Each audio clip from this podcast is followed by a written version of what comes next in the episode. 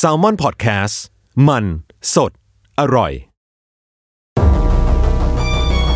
ทฤษฎีสมคบคิดเรื่องลึกลับ สัตว์ประหลาดฆาตกรรม ความลี้ลับที่หาสาเหตุไม่ได้ เรื่องเล่าจากเคสจริงที่น่ากลัวกว่า fiction สวัสดีครับ ผมยชญ์ บรรพพงศ์ผมธัญวัฒน์อิพภูดม นี่คือรายการ Untitled Case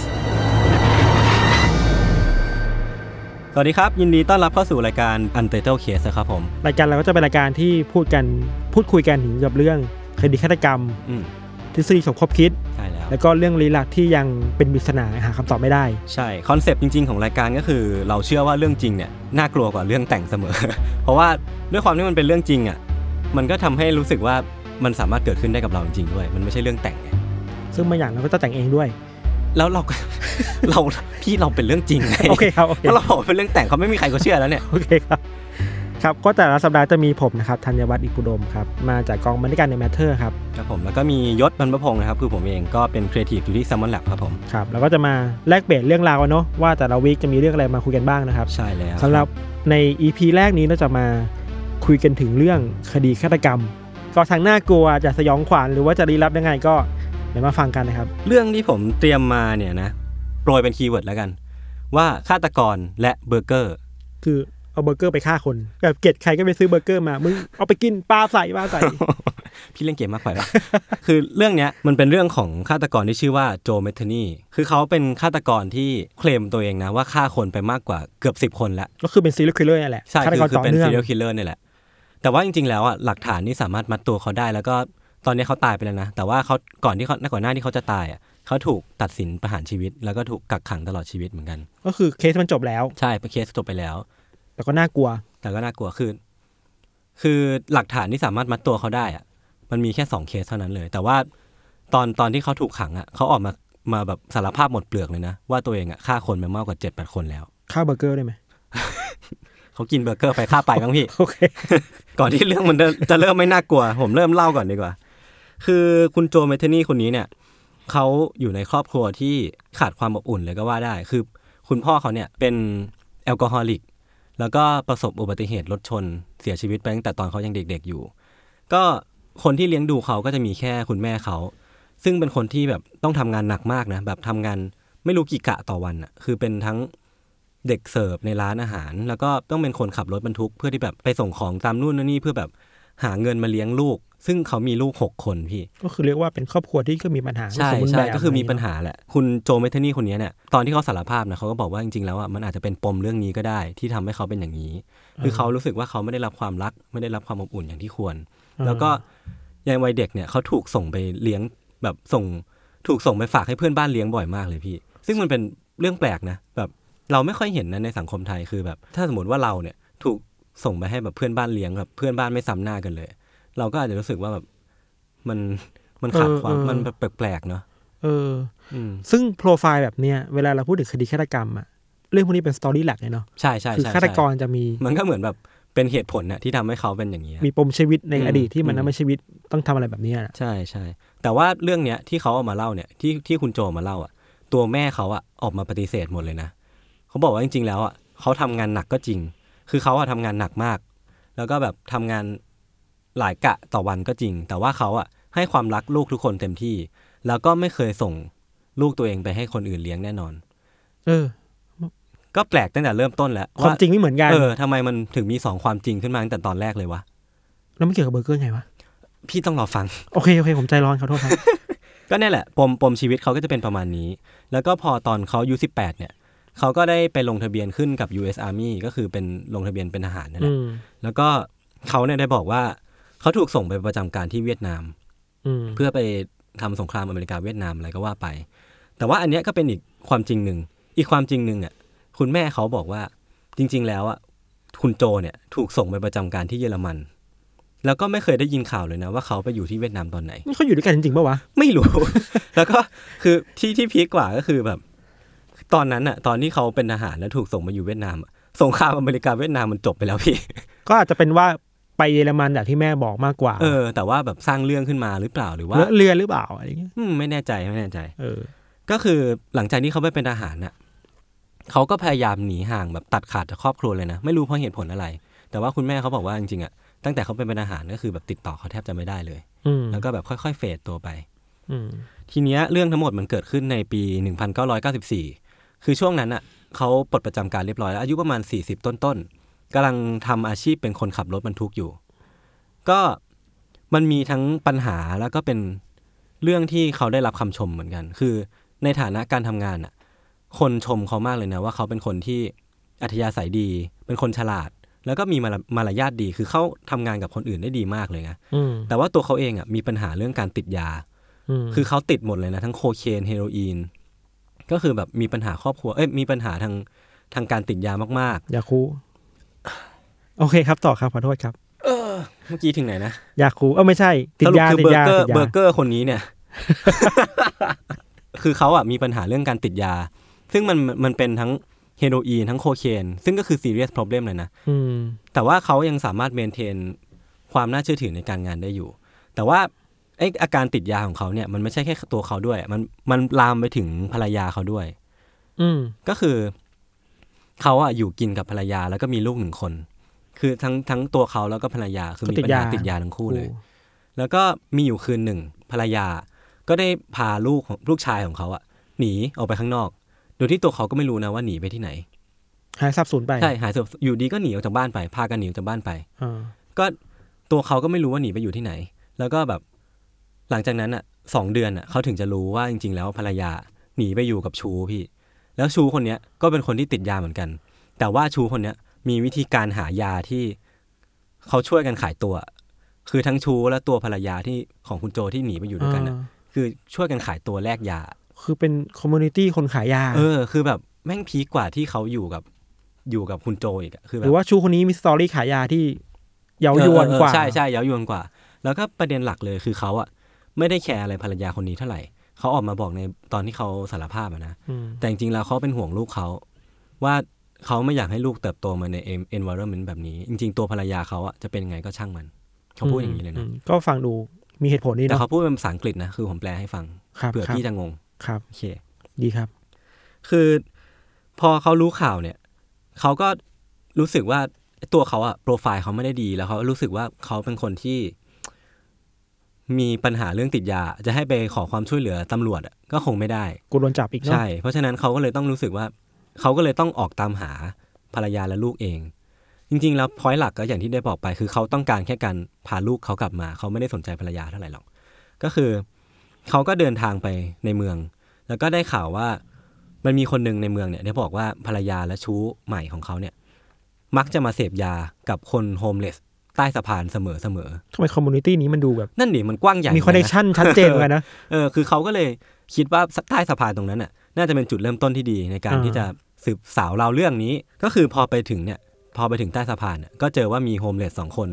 นอนอยู่บนเสื่อหรือพรมอะไรที่มันแบบเก่าๆกังๆเลยนะ แล้วก็เหมือนสอบถามนั่นแหละ คุยกันไม่รู้เรื่อง แล้วก็ตอนเขาเดินออกไปจากใต้สะพานตรงนั้นน่ะคือสองคนนั้นน่ะยังอยู่ในสภาพเดิมนะ ยังอยู่ในที่เดิม แต่ว่าสภาพอะคือโดนสับเป็นชิ้นเละๆเลยอะอ่าก็คือเขาอะใช้ขวานสับสองคนนั้นจนตาย คือใต้สะพานนั่นแหละใต้สะพานนั่นแหละแต่ไม่มีคนมาเห็นไม่มีคนมาเห็น คือในในตอนคำสารภาพเขาอะเขาอ้างว่าเขาอะสอบถามคนเหล่านั้นแล้ว แต่ว่าแม่งคุยไม่รู้เรื่องเขาก็เลยสับทิ้งเลยฆ่ามันเลยฆ่ามันทิ้งเลย มันง่ายขนาดนั้นเลยเหรอวะก็นั่นแหละ คือผมว่ามันต้องมีปมอะไรในใจบางอย่างเขาที่แบบทำให้เขาคิดว่าการฆ่าคนมันง่ายมากเลย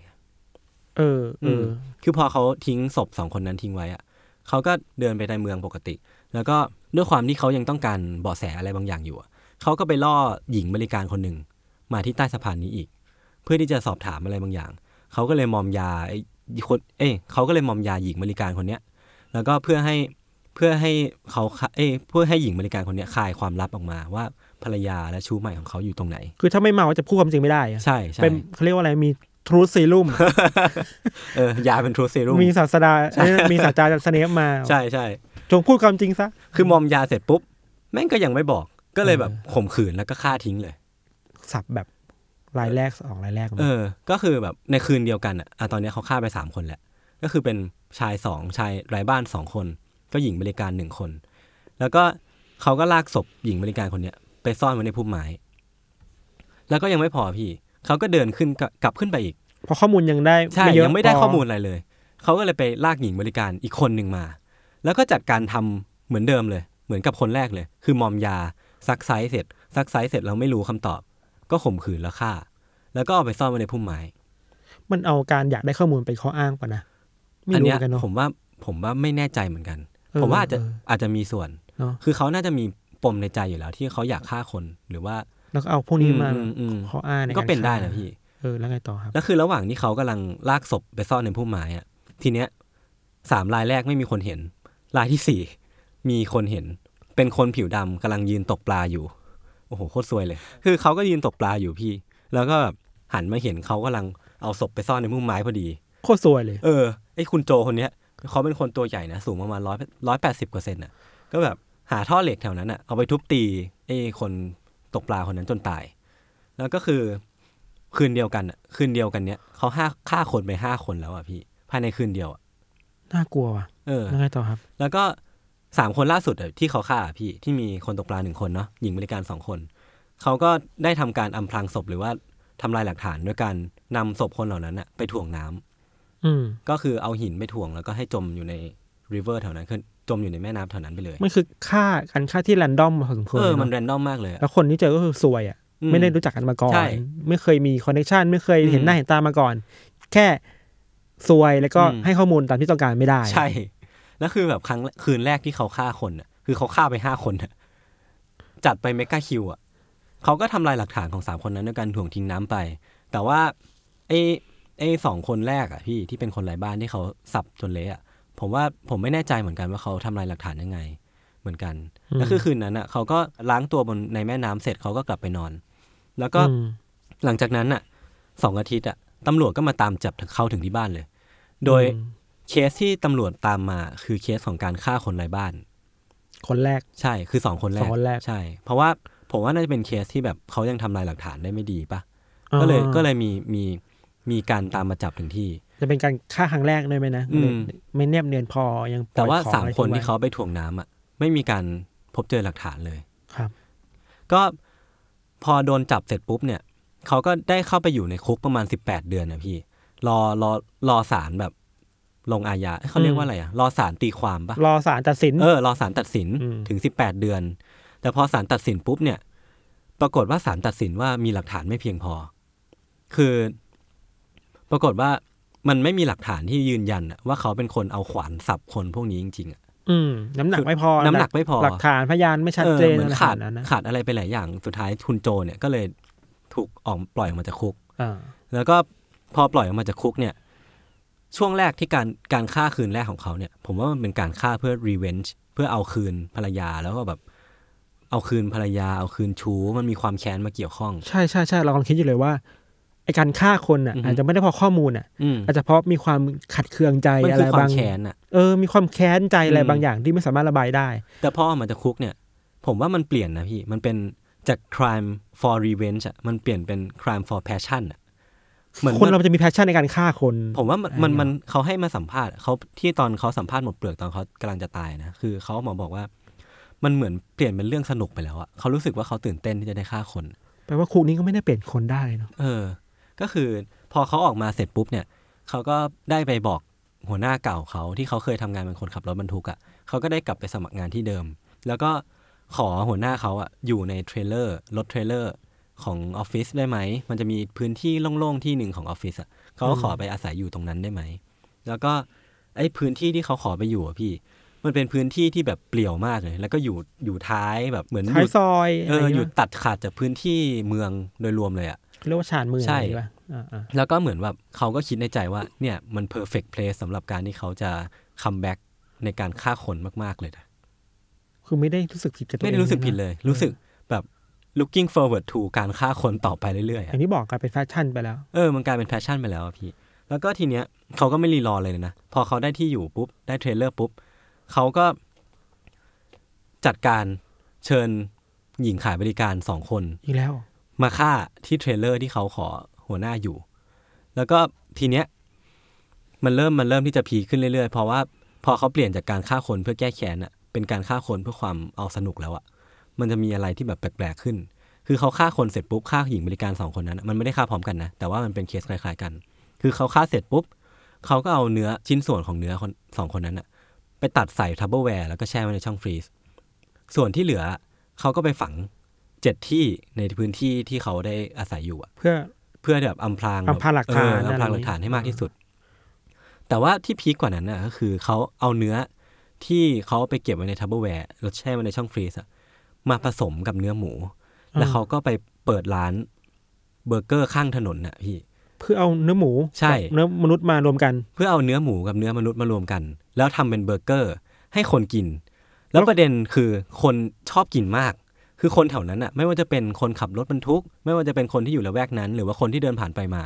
ซื้อเบอร์เกอร์เขากินหมดเลยพี่ ซึ่งมันก็ไม่มีใครที่ไปคิดตั้งแต่แรกว่าใช่ไอ้ร้านเนี้มันขายเนื้อเนื้อคนน่ะไม่มีไม่มีทางไม่มีทางเลยไอแบบไอไอเดียว่าการจะกินเนื้อคนผัดเบอร์เกอร์มันเขาไม่อยู่ในหัวคนง่ายมันมันมีก็มีแต่ในหๆถ้านังถ้าไม่ได้มาฟังเออพอดแคสต์เรื่องนี้ ก็ก็หวังว่าหวังว่าการกินเบอร์เกอร์ครั้งต่อไปของทุกคนจะน่าสนุกขึ้นอ่าก็คือแบบไม่ ไม่มีคนเอะใจเลยพี่ว่าเนื้อเนื้อที่เขาซื้อไปกินในเบอร์เกอร์นั้นอะเป็นเนื้อหมูที่ผสมเนื้อคน แล้วเขาก็คุณโจเนี่ยเขาก็ได้มาออกมาบอกว่า จริง ๆ แล้วอะเนื้อคนเนี่ยรสชาติเหมือนเนื้อหมูมากนะถ้าผสมผสมในสัดส่วนที่พอเหมาะพอเจาะพอดีอะคือจะไม่สามารถแยกออกได้เลยว่าเป็นเนื้อคนหรือเนื้อหมูอะแปลว่าอีอิตาฮุนโจนี่ก็ต้องทดลองทดลองผมว่กินทดลมาก่อนบ้างใช่แล้ว อืม แล้วก็ทุกทุกทุกวีคเอนเนี่ยพี่ทุกๆเสาร์อาทิตย์อะเขาก็จะเปิดร้านเนี้ยตลอด ตลอดเปิดไปเรื่อยๆเลยนะ จนแบบเนื้อเขาหมดอะแปลว่าขายดีมาก แปลว่าขายดีมาก เพราะว่าถ้าขายไม่ดีเขาคงไม่ทำต่อ โห อืมอย่าถ้าเป็นคนไทยอะ อืม เราจะเคยได้ยินเรื่องแบบเวลาเราไปกินชาบูอะ แล้วมันติดดักคนจะคิดว่าอันนี้มันใส่กัญชาปะวะ ของผม มันจะเป็นอีกมุกหนึ่งพี่แบบที่มันมันเหนียวจังว่าเนื้อคนไม่ได้ ปรากฏว่าแม่งมีจริงแต่มันคือการคุยกันเล่นๆไงเออมันคือแบบคุยกันเล่นๆแน่นอนไม่มีใครคิดจริง ๆ แน่นอนอะ เราเราคิดว่าสมมติถ้าเราเป็นตัวเราเองอะอืม แล้วเราต้องไปซื้อ ไอ้เบอร์เกอร์หมูจากคุณโจเนี่ยอืมแล้วเรามากินน่ะ เราว่าเราก็ไม่รู้ตัวว่ะยศไม่มีก็น่าจะไม่รู้ตัวทางรู้ว่าไม่มีทางอันนี้รู้คือเนื้อคนเหลือเนื้อหมูกันแน่ ไม่มีทางรู้แน่นอน แล้วยิ่งที่เขาออกมาบอกว่าแบบรสชาติมันเหมือนกันมากอะ ก็แสดงว่ามันแนบเนียนมากๆเลยนะด้วยความที่แบบมันขายดีมากขายดีเป็นเทน้ำเทท่าเลยนะเขาเลยเปิดต่อไปเรื่อยๆ จนมีอยู่วันหนึ่งเนื้อวิเศษเขาหมด เนื้อวิเศษอืมก็คือเนื้อคนนี่แหละเนาะเขาก็เลยวางแผนที่จะเอาหญิงขายบริการ ผมว่าการฆ่าคนของเขาอะมันจะมี pattern ประมาณหนึ่งคือ ข่มขืนแล้วค่อยฆ่า แสดงว่ามันมันมันเป็นเรื่องที่มากกว่าการฆ่าปกตินั่นแล้วแหละต้องเหยื่อต้องเป็นหญิงขายบริการอืมด้วยเนาะส่วนใหญ่เป็นหญิงขายทุกคนแหละที่ไม่ใช่ homeless สองคนแรกเป็นหญิงขายบริการหมดเลยแต่เพราะเขาไม่เขาไม่ได้มีอะไรนะ การป้องกันตัวอืมเหมือนการป้องกันตัวในแง่ อาวุธป้องกันตัว เป็นอาชีพที่เปิดเผยใช่ที่ใช่มืดอะไรเงี้ยผมว่าเขาน่าจะมีทริคในการล่อลวงคนพวกนี้ด้วยแหละ แบบอาจจะล่อด้วยยาไหมหรือว่าอะไรอย่างนี้ หรือแม้แต่เวลาสมมติจะล่อซื้ออืมหญิงหญิงขายบริการน่ะอืม เขาก็ต้องมาไปสถานที่บางอย่างกับตัวคุณโจด้วยอยู่แล้ว ใช่เนอะก็คือพอพอพอเนื้อเขาหมดเขาก็เลยล่อหญิงบริการมาอีกคนหนึ่ง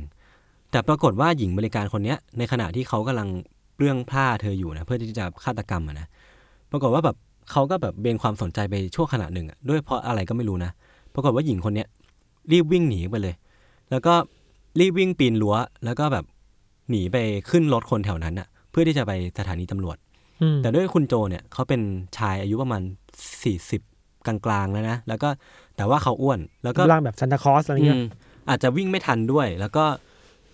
ด้วยเหตุผลอะไรก็ไม่รู้อะทำให้เขาไม่วิ่งตามไปอะอันนี้เขาสารภาพหมดเลยนะแบบเขาบอกเขาแค่บอกว่า I just didn't run อะก็แค่ไม่อยากวิ่งอะเออก็แค่ไม่อยากวิ่งตามขี้เกียจธปแล้วอะไรอย่างงี้อืมอ่าแล้วก็แบบหญิงบริการคนเนี้ยก็ไปตามตำรวจได้มาในที่สุด คือ ระหว่างที่คุณโจกำลังขับ กำลังวิ่งไปที่รถเพื่อที่จะขับตามกำลังเดินไปที่รถเพื่อที่จะขับตามหญิงคนนี้ไปนะก็ตำรวจแล้วตำรวจก็มาล้อมที่บ้านเรียบร้อยแล้วก็แปลว่าคุณโจก็ไม่ได้หนี ไม่ได้หนี ไม่ได้หนี พร้อมโดนจับ ใช่ พร้อมโดนจับ หมด passion ในการฆ่าแล้วอะไรเงี้ย ไม่รู้เหมือนกันพี่อ่านะครับ เออ ก็คือโดนจับไปเสร็จปุ๊บ ก็โดนจำคุกตลอดชีวิต แล้วก็โดนตัดสินโทษประหารเพราะฆ่าคนนะเนาะอืมเพราะฆ่าคน คือเขาออกมาสารภาพตอนจบอะว่าจริงๆแล้วอะ เขายังไม่ได้ฆ่าสองคนที่เขาอยากฆ่ามากที่สุดเลย ก็คือภรรยาแล้วก็ชู้ของภรรยา แล้วมันมีคนที่กินเบอร์เกอร์แล้วมาโวยวายไม่มามีผมต่อว่าอะไรไหมน่าไม่แน่ใจว่ามีหรือเปล่านะพี่ แต่ว่าที่เท่าที่หาคือไม่มี แล้วก็คือประโยคประโยคที่เขาออกมาพูดตอนจบอะ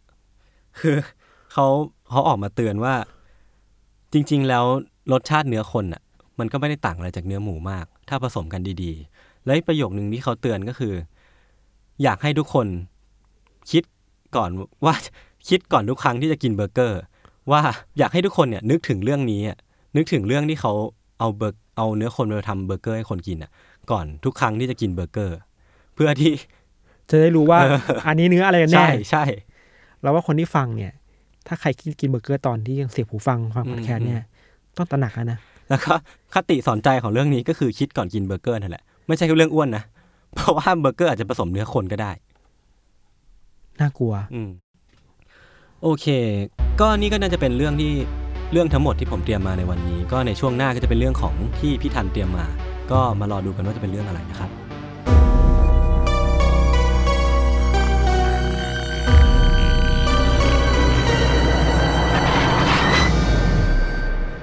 ครับก็กลับมากับรายการ Untitled Case ในเคสที่สองของวันนี้นะครับใช่แล้วครับ ก็เรื่องราวที่เราหยิบมาวันนี้ ค่อนข้างจะน่ากลัว ขู่ๆไว้ก่อน โม้โม้ไว้ก่อน อันนี้คือหนึ่งในคดีฆาตกรรมที่เราคิดว่ามันน่ากลัวมากที่สุดในอเมริกาคดีหนึ่งเลยเว้ยอะโอ้โห พี่จั่วมาอย่างนี้นะ ยังมีอีกจุยประโยคนึง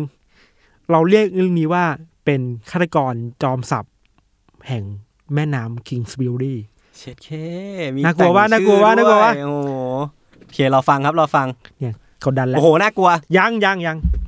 คือคดีเนี้ยมันเป็นคดีที่เกิดขึ้นระหว่างช่วงช่วงประมาณปี 1934ถึง1938อืมสี่ปี ก็คือก่อนก่อนหน้าเรื่องผมนิดนึง นิดนึงนิปดระมานึณงสามสิบปี นิดนึง แล้วที่สนที่ที่น่าสนใจคือว่า มันเพิ่งครบรอบ 75 ปีเอ้ยมันเพิ่งครบรอบ 85 ปี วันนี้ที่เราอัดพอดีเลยเว้ยอ๋อคือคดีนี้มีการครบรอบด้วย ใช่ แสดงว่าเป็นเรื่องที่ครั้งแรกศพแรกที่พบอะมันคือ วันนี้ในเมื่อ 75 ปีที่แล้ว วันที่เราอัดนี้ใช่ก็คือวันที่คือวันที่ห้าห้ากันยายนโอเค เรื่องนี้ครับมี เกิดขึ้นประมาณ4ปีอือฮึแล้วระหว่าง4ปีเนี้ยในเมืองที่เรียกว่าคลิฟแลนด์รู้จักอ่าเนอะรู้จักรู้คลิจัฟกแลนด์ที่อเมริกา ใช่ใช่สี่ปีเนี้ยมีคนตายประมาณ13รายโอ้โหแล้วทุกรายจะมีความน่ากลัวคือที่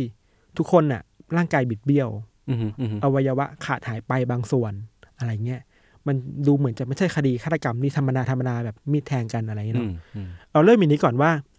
เมื่อวันนี้ของปีหนึ่งเก้าสามสี่คือเมื่อ แปดสิบห้าปีที่แล้วเนี่ยอืมตำรวจไปเจอศพผู้หญิงคนหนึ่งเว้ย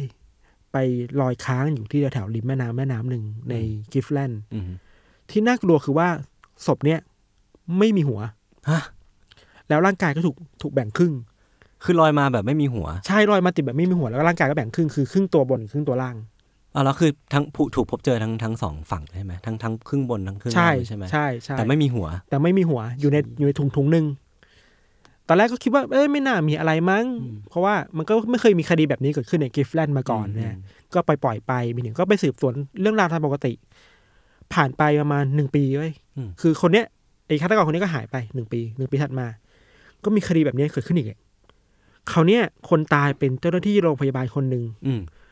มีชาวบ้านไปพบเจอศพเขา สภาพเหมือนกันเลย อืมไม่มีหัว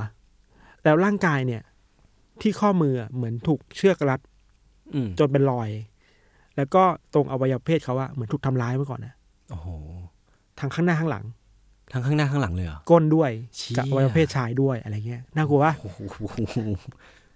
แต่ศพรายแรกเป็นผู้หญิงใช่ไหมใช่หนึ่งปีก่อนหน้านี้หนึ่งปีก่อนหน้านี้รายเนี่ยเป็นผู้ชายแล้วแล้วเป็นเจ้าหน้าที่โรงพยาบาล แล้วแล้วไอ้ศพหนึ่งปีก่อนหน้าเนี้ยพี่มีร่องรอย ไม่มีเจ็บช้ำของอวัยวะเพศไหมมีนิดหน่อยมีแค่ถูกกรีดอะไรบางอย่างอ๋อแต่ไม่ได้มีเหมือนคดีนู้นๆคิดว่าอาจจะไม่เกี่ยวกับคดีเรื่องล่วงละเมิดทางเพศอะไรขนาดนั้นโอนะเคโอเคเพราะแต่พอมาศพที่หนึ่งปีต่อมาเนี่ยอืมไม่ใช่แค่ศพเดียวนะอือฮึคือคนผู้ชายคนเนี้ยที่ถูกตัดหัวแล้วถูกทำร้ายร่างกายเนี่ย ข้างๆก็มีอีกศพหนึ่งอืมสภาพเหมือนกันเลย ไม่มีหัว อืมตำรวจก็งงแล้วเกิดอะไรขึ้นวะอืม ก็เลยไปเชื่อมโยงว่าเอ๊ะอาจจะเป็นฆาตกรคนเดียวกับคนที่เกิดขึ้นปีที่แล้วหรือเปล่าอะไรเงี้ยครับมยังน่ากลัวไม่พออืมเดือนอีกไม่กี่เดือนถัดมาก็เจออีกศพหนึ่งอืมคนเนี้ยระบุตัวตนได้ว่าเป็นผู้หญิงชื่ออะไรอ่เพราะมามีหัวมา แต่ที่น่ากลัวประโยชน์คือว่า หัวของผู้นี่หัวของผู้หญิงคนเนี้ยอยู่ในตะกร้าเว้ยอืมข้างๆกับชิ้นส่วนบางอย่างที่อยู่ในตะกร้าอีกใบหนึ่งถูกทิ้งไว้แถวๆแบบในชานเมืองอะไรเงี้ยอืม แต่ร่างกายไม่มีอ้าวคือมันมีแค่ตะกร้าสองอันก็คือสลับกัน สลับกันมีแค่ตะกร้าตะกร้าหนึ่งมีหัวอืมอีกตะกร้าหนึ่งมีชิ้นส่วนเล็กๆน้อยอืมอืมแต่ไม่มีตัวๆไม่มีตัว เออเออแปลกแปลกแปลกตำรวจก็เลยระบุตัวตนได้ว่าอ๋อผู้หญิงคนเนี้ยเป็นเขาเรียกว่าเป็นเป็น sex worker อือหือเป็นคนที่ขายบริการอืมบ้างก็ทำงานพาร์ทไทม์ตามผับตามบาร์อะไรเงี้ยครับอืมก็คือช่วงช่วงนั้นเนี่ยพี่ทัน การตรวจสอบ DNA มันยังไม่มีมันยังไม่มีใช่ไหมอาจจะมีนิดหน่อยแต่ยังไม่สามารถยัระงบุไม่ได้ได้แบบเออ CSI เออแบบบ้านเราเออออะไรเงี้ยโอเค มันก็เลยทำให้เรื่องนี้มันซับซ้อนขึ้นไปอีก เพราะว่ามันไม่สามารถ identify คนได้ใช่ไหมใช่ ถึงแม้จะ identify คนได้ แต่พอไม่มีตัวอืมอืมันก็ไม่สามารถยืนยันได้ว่าคนที่ตายเพราะอะไรอะไรเงี้ยครับมอืมยังไม่จบแค่นั้นเว้ยอืมอีกปีหนึ่งเจอหัวของผู้ชายคนหนึ่งอืมเขาเนี่ยถูกยัดทิ้งไว้ในกางเกงอะอืมอืม นึกภาพกางเกง เราเราไม่สวมกางเกงอะอ๋อมันจะมีเขาเรียกว่าในช่องว่างอะเออฆาตกรเอาหัวของผู้ชายที่ถูกฆ่า เอาไปใส่ในกางเกงเว้ยเชี่ยละเชี่ยเชี่ยอะไรวะเนี่ยแล้วทิ้งไว้ ตอนแรกหา หาร่างกายไม่เจอออืมวันถัดไปไปเจอร่างกายฆาตกรอะ เอาร่างกายของผู้ชายคนเนี้ย อืมไปทิ้งไว้ใกล้ ๆ กับสถานีตำรวจเว้ยโอ้โหท้าทายจัด โคตรท้าทายอะท้าทายจัด คือซึ่งถ้าเราเรียงไทม์ไลน์อะอืมเราจะเห็นว่าไอ้ฆาตกรคนเนี้ยมันค่อยๆค่อยอัพๆเล extreme เวขึ้ลนเรื่อยแล้ว up level การท้าทายตำรวจขึ้นเรื่อยๆๆอะอืมฮึจากทิ้งไว้ที่แม่น้ำมาทิ้งไว้แถวๆเมืองอืมตอนเนี้ยทิ้งไว้ใกล้ๆสถานีตำรวจเลย แต่คือ pattern อะมันรู้ว่าเป็นฆาตกรคนเดียวกัน แต่ใช่แค่ว่ามันมีการปรับเปลี่ยนให้มันปรับเปลี่ยน detail ให้มัน extreme ขึ้น ใช่ แล้วคิดว่ามันคงไม่มีฆาตกรที่โรคจิตที่ทำอะไรแบบเนี้ยอืมอาจจะโรคจิตอืมใน question mark เนาะอืมฮึ ที่ทำอะไรแบบนี้ได้หลาย ๆ คนน่ะอืมควรจะเป็นคนนี้กันแหละ ก็ได้เป็นคนเดียวแหละ ที่มัน extreme ขนาดเนี้ยอืมที่น่าสนใจคือว่าผู้ชายคนเนี้ยครับ ที่เห็นหัว แล้วหัวเขาถูกยัดไว้ในกางเกงอะตำรวจไม่สามารถระบุตัวตนได้เว้ย อืมแม้จะเห็นหน้าตาแล้วนะตำรวจเอา เอาเขาเรียกว่าอะไรนะ เอาหลักฐาน เอารูปถ่ายอะไปติดไว้อืมเพื่อให้คนมาช่วยชี้เบาะแสว่ารู้จักชายคนนี้ไหม อืม ไอ้ตามข้อมูลที่เราไปค้นมา นักสืบอะหรือตำรวจอะไปเรียกคนมาดูกว่าสองพันคนอะโอ้โห คือคนทั้งเมืองอะก็คือให้คนให้ให้ทั้ง มาชี้เป้าคนนี้คือใครอะทั้งคลีฟแลนด์เลยป่ะเนี่ยเกือบเกือบจะขนาดนั้นอะโอ้โหทั้งชุมชนนั้นอะอืมฮึไม่สามารถระบุได้เว้ยไม่มีใครรู้จักผู้ชายคนนี้เลย อืมอืมก็กลายเป็นปริศนาว่าแล้วคนนี้คือใครวะอืมมาถึจากงไหวันนถึงวะวันนี้ก็ยังไม่รู้ว่ามาจากไหน ทุกทุกวันนี้ก็ยังไม่รู้ใช่ไหมใช่ มันมาจากไหนวะอะแล้วเขารู้ได้ไงว่ามันเป็น ชิ้นส่วนที่ที่พบเจอวันต่อมาจากที่เจอหัวคนในกางเกงอะเขารู้ไงว่าเป็นเราคิดว่าคนคงจะมาเขาเรียกว่านะมามา mix and match กันเหรอ and match กันอะมแต่ว่าก็ไม่ไม่สามารถบอกได้ว่าเป็นใคร อาจจะเป็นสีผิวเนี่ยมันขนาดรูปร่างร่างกายเนี่ยนะอืประมาณนี้นะอือืมแต่ก็ไม่บอกบอกไม่ได้อยู่ดีว่าเป็นใครเว้ยอืมอืมอีกไม่นานก็เจออีกศพหนึ่งอ่าคือฆ่าเรื่อยๆอะเขาเนี่ยศพเนี่ยไปอยู่แถวๆแบบภูเขา อืมที่แปลกไปคือว่าในร่างกายของศพเนี่ย เขาพบสารเคมีอะไรบางอย่างเว้ยอืมฮึประมาณว่าผู้ชายคนเนี้ยศพคนเนี้ยถูกวางยาไว้ก่อนอ๋อตำรวจก็เลยพยายามจะคิดชิคิดตำรวจก็เลยพยายามจะวิเคราะห์ pattern อืมฮึเขาคิดว่าศพที่ผ่านมาอาจจะเจออะไรแบบนี้มาก่อนไหมนะอืมคือว่าศพวางยาที่ผ่านมามีถูกการวางยามาก่อนไหมใช่อืมอืมแล้วศพล่าสุดที่เจอที่ภูเขาเนี่ยเว้ยอืมฮึเวลาถูกตัดคอรอยที่ถูกตัดตัดรอยที่ถูกตัดตรงคออะ มันเนียนมากอะอื มอืมมันไม่ใช่แค่การสับธรรมดาอืมมันเหมือนการใช้เครื่องมือการแพทย์อะไรบางอย่างแล้วสับลงไปทีเดียวโชะเรานึกสภาพเหมือนเราหั่นเนื้ออะไรบางอย่างอะอืมแล้วมันมีเนียดนมันมาคกมมากมันคมมากอุปกเว้รยณ์การหั่นมันคมมาก ไอหลักฐานเนี่ย มันก็เลยทำให้ตำรวจคิดว่าไอฆาตกรเนี่ยน่าจะมีความรู้เรื่องกายภาพอืมรู้เรื่องกายวิภาคของมนุษย์มันนิดหน่อย เพราะไม่งั้นไม่สามารถผ่าคอผ่าหัวได้เนียนขนาดนั้นแน่นอน ใช่แล้ว อาจจะต้องมีอุปกรณ์อะไรบางอย่าง ที่เป็นเครื่องมือเครื่องมือในการฆ่าคน ผมก็อะไรเคยได้ยินมาเหมือนกันว่าการการที่ฆาตกรจะหั่นศพคนได้อะไม่ใช่ทุกคนจะทำได้นะต้องเป็นคนที่มีความรู้เรื่องกายวิภาคเพราะฉะนั้นฆาตกรที่หั่นศพคนได้ก็ต้องต้องเตรียมการมาแล้วอะถึงจะรู้ว่าต้องหั่นศพคนตรงไหนอะไม่งั้นจะเป็นเรื่องที่ยากมากไม่ใช่คนทำได้เอออาจจะแบบบางบางข้อที่มันไม่สามารถใช่ใช่เลื่อยได้ง่ายขนาดนั้นอืมอะไรเงี้ยซึ่งก็ไม่ใช่ข้อดีมันเอาความรู้มาใช้อะไรแบบนี้เนอะพอมีคนตายเยอะขึ้นเรื่อยๆเว้ยอืม เชื่อไหมว่าตำรวจไม่มีข้อมูลอะไรเลยเกี่ยวกับคนร้ายอะยังแบงค์อยู่ใช่ไหมแรงมากว่าเชื่อเหมือนผมตอนเช้านี้เลยว่ะคือไปฆ่าฆ่าคนมา ไม่ใช่คือผมมาทำงานแล้วผมไม่มีอะไรเลยวันนี้โอเคไอเดียไม่มีไม่มีอะไรเลยครับกลับมานี่เนี่ยครับอือฮึพอตำรวจจับใครไม่ได้อะก็จดบรรยาเว้ยอืมก็เลยจัดจัดประชุมใหญ่ มันเป็นทาวน์ฮอลล์อะอือฮึเอาแพทย์มา เอานักจิตวิทยามาอืมเอาตำรวจ เอาชาวบ้านมาคุยกัน แบบมามาคุยกันดิอืม ใครวะ เราจนบรรยาแล้วเขาก็วิเคราะห์กันมามามีสักสองสามทฤษฎีเว้ยทฤษฎีแรกงมงายมาก อืมบอกว่าไอการฆ่าแบบเนี้ยมันคือพิธีกรรมเพื่อบูชาซาตานอืมพอตัดหัวคนไปอือฮึตัดมันก็ตัดทิ้งอันนี้ทิ้งเพราะดูไม่ค่อย make sense เท่าไหร่อืมอะไรแล้วเพเงี้ยราะว่าก็มีบางศพที่แบบมีหัว ใช่แต่ไม่มีตัว ใช่ใช่อืมทฤษฎีที่สองคือว่า มีคนไปสัมภาษณ์สับเปลือเว้ยอะ ไม่รู้ทำไมสัมภาษณ์สับเปลือทำไมเขาอยู่ดีไปสัมภาษณ์สับปะอาจจะเขาเกี่ยวกับศพมั้งเออเออเออแล้วสับเปลือก็วิเคราะห์สถานการณ์ให้ฟังว่าอืมมันอาจจะเป็นไปได้นะ ที่คนร้ายอะอาจจะรู้จักคนในแวดวงการทำศพอะอืมเพราะว่าไม่งั้นมันจะไม่มีอุปกรณ์อะไรแบบเนี้ยอืมหรือไม่มีอืมสถานที่ในการฆ่าคน แล้วก็ในการเรียกว่าอะไรทำลายหลักฐานอะอือฮึมันก็ต้องมีที่ที่มิดชิดพอสมควรอืมซึ่งที่ที่น่าสงสัยที่สุดที่ก็คือที่ของสับเปลือนี่แหละเพราะสับเปลือเป็นอยู่กับศพตลอดเวลาอะไรเงี้ยนี่คือทฤษฎีที่สอง อีกทฤษฎีหนึ่งคือว่าคนร้ายอะน่าจะเป็นคนที่เกี่ยวข้องในแวดวงหมอเว้ยอะอันนี้ผมคิดเหมือนกันเนผอะมผมมีบับขึ้นมาในหัว เพราะว่าลุกกายวิภาค ใช่ มีเครื่องไม้เครื่องมือ มันก็น่าจะหมอปะแบบใช่ไหมทางแวดวงการแพทย์เนี่ยใช่ไหมอันเนี้ยดูมีน้ำหนักมากที่สุดแล้วเว้ย เขาก็มีเหยื่อคนหนึ่งป้าที่เป็นแบบคนคนในโรงพยาบาลใช่ อืมแล้ว แล้วพอเขาเรียกอะไรพอทฤษฎีมันมาทางหมอเยอะๆอะอืมตำรวจก็พยายามจะ พยายามจะทำทำให้ให้ววงงมันแคแคบบลลงงอ่าในการอ่าค้นหาคนร้ายอือฮึแต่ก็ยังไม่เจออยู่ดี ก็ยังไม่เจออยู่เพราะมันไม่สามารถหาอะไรมาบ่งชี้ว่าหมอคนไหนเป็นคนฆ่าหมอในเมืองก็มีเยอะแยะหมาลักกมาฐานยมันไม่พอ ใช่ล่ะ ไม่พอเว้ยอืมพอจนปัญญาคุยกันก็แล้ว เอาคนนู้นคนนี้มาคุยกันแล้วอืมก็เลยไปเรียกตำรวจคนหนึ่งมาอือฮึตำรวจคนเนี้ยเรียกว่าเป็นตำรวจที่มีเครดิต เป็นตำรวจเกรดเอของประเทศอเมริกาอะในเวลานั้นเว้ยอ่า เพราะว่าคนเนี้ยเพิ่งไปทำลายล้างแก๊งมาเฟียของอัลคาโปนมา เช็ดเค อันนี้คือแบบเป็นแบบยุคต่อจากอัลคาโปนเลยใช่ไหมอยู่ใกล้ๆกัน ยุคใกล้ๆกันแต่ว่าเขาไอ้ตำรวจคนเนี้ยเป็นคนที่ไปทำลายแก๊งของอัลคาโปนใช่มาเพิ่งเพิ่งมีชื่อเสียงในการทำลายล้างแก๊งมาเฟียที่ใหญ่ที่สุดของอเมริกาได้อะอือะมน่าสนใจน่าสนใจ ไม่ใช่แค่นั้น คนเนี้ยก็เคยไปทำลายแก๊งอื่นๆ อีกมากมาย อืมเคยไปจับกลุ่มพวกตำรวจที่คอร์รัปชันอืมเคยไปทำลายแก๊งอันธพาล อืมอืมคือมาด้วยแบบตัวใหญ่มากอะโอเคมึงเก่งแหละ rank S อะเก่งสุดถ้าเป็นบอส rank S เก่งสุดในประเทศตอนเนี้ยเเออคือ ถ้าได้คนนี้มามึงต้องคลี่คลายให้ได้อืมแต่ว่าสิ่งที่เขาเคยคลี่คลายมา มันคือ คดีมาเฟียยศอืมอืมมันไม่ได้คุยกับฆาตกรที่มีความซับซ้อนทางจิตใจอะอืมมันไม่ใช่เรื่องง่ายเนาะอืมที่จะจัดการอะไรแบบนี้ง่ายๆเลยครับอะลืมบอกไปว่าคนเนี้ยเขาชื่อว่าเอเลียดเนสอืม เอเลียดเนสเป็นคนที่เคยจับอัลคาโปนมาอะไรอย่างก็เงี้ยคือเนาะเป็นตำรวจที่เก่งที่สุดในอเมริกานะตอนนั้นใช่พอเนสรับจ็อบนี้มาเนสก็เริ่มไปค้นหาความจริงเว้ยอืมอย่างแรกเลยคือเขาเขาไปคุยกับชุมชนที่คนน่าจะเป็นเหยื่ออืมคืออย่าลืมบอกไปว่าเหยื่อหลาย ๆ คนของคดีเนี่ย มาจากสลัม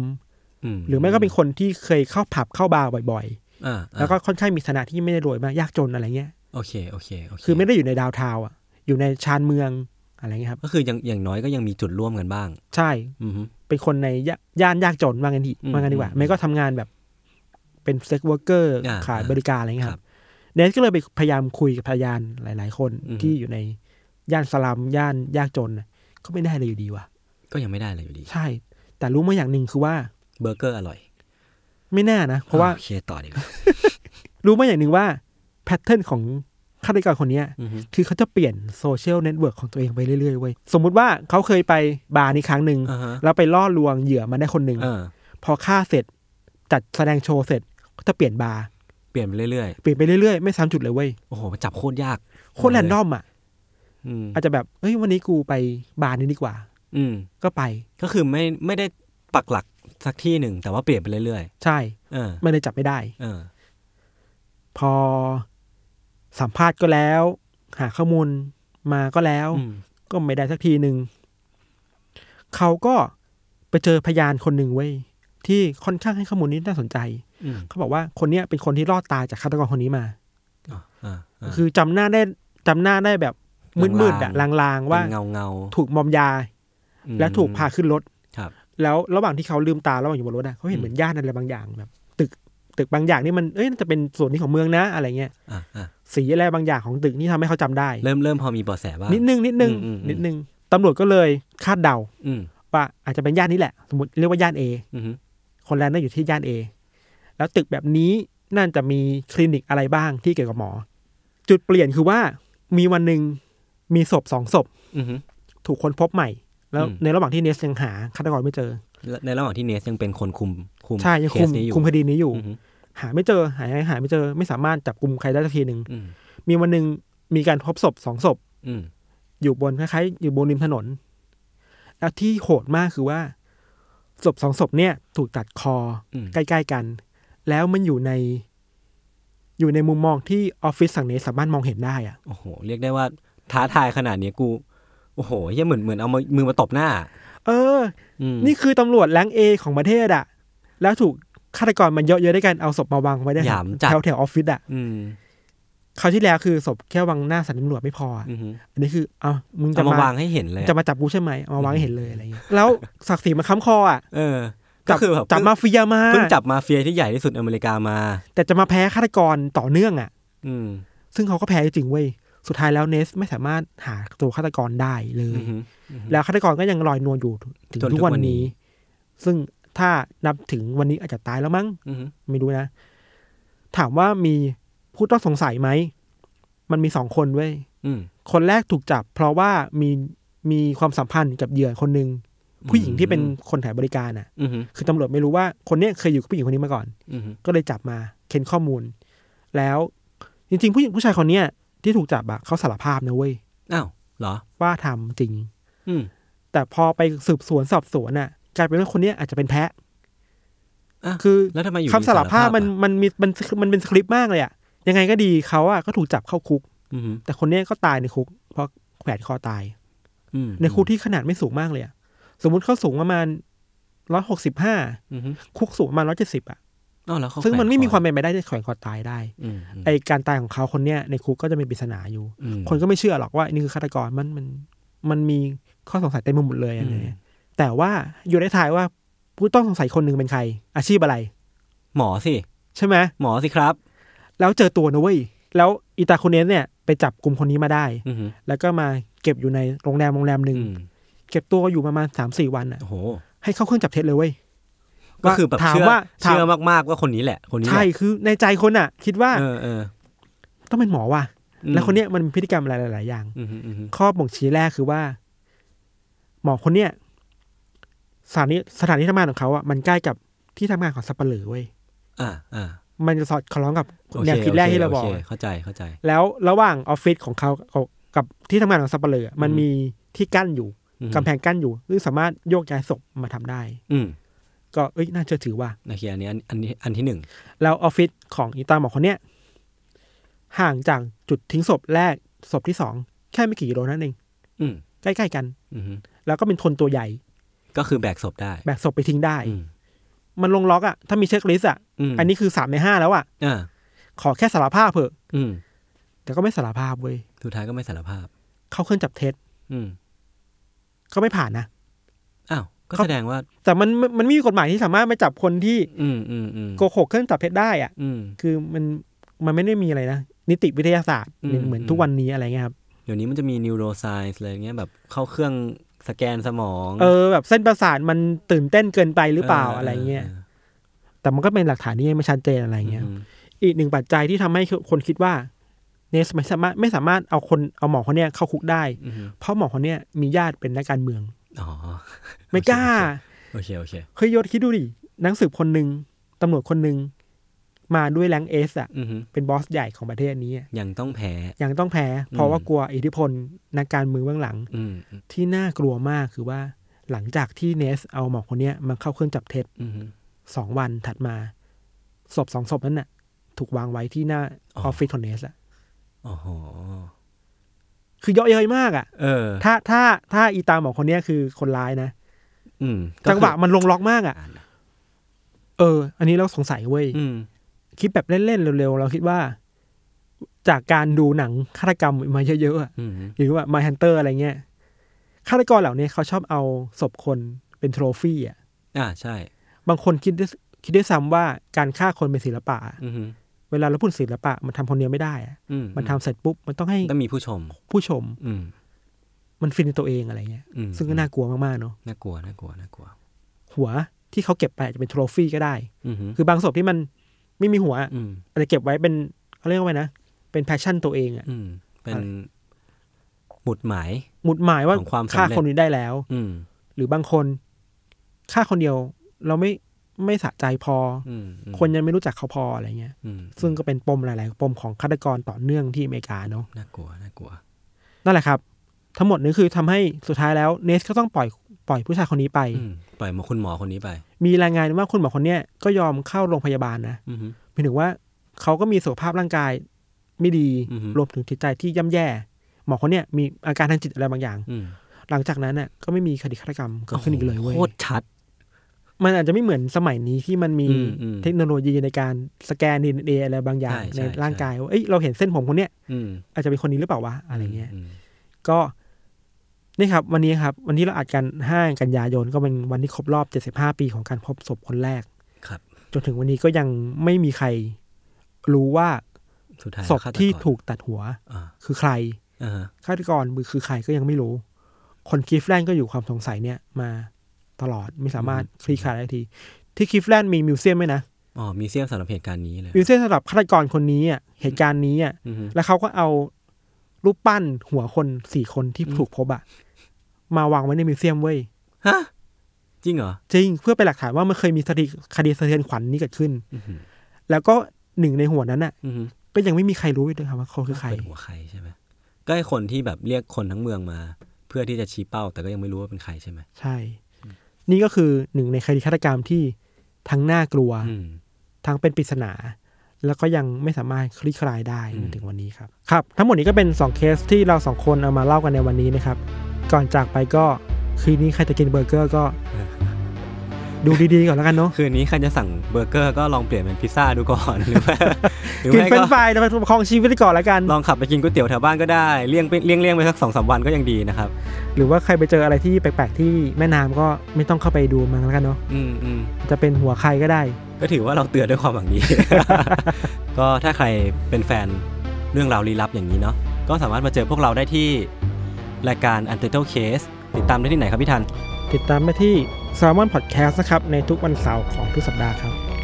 โอเคครับ วันนี้ลาไปก่อน สวัสดีครัสบ วัสดีครับ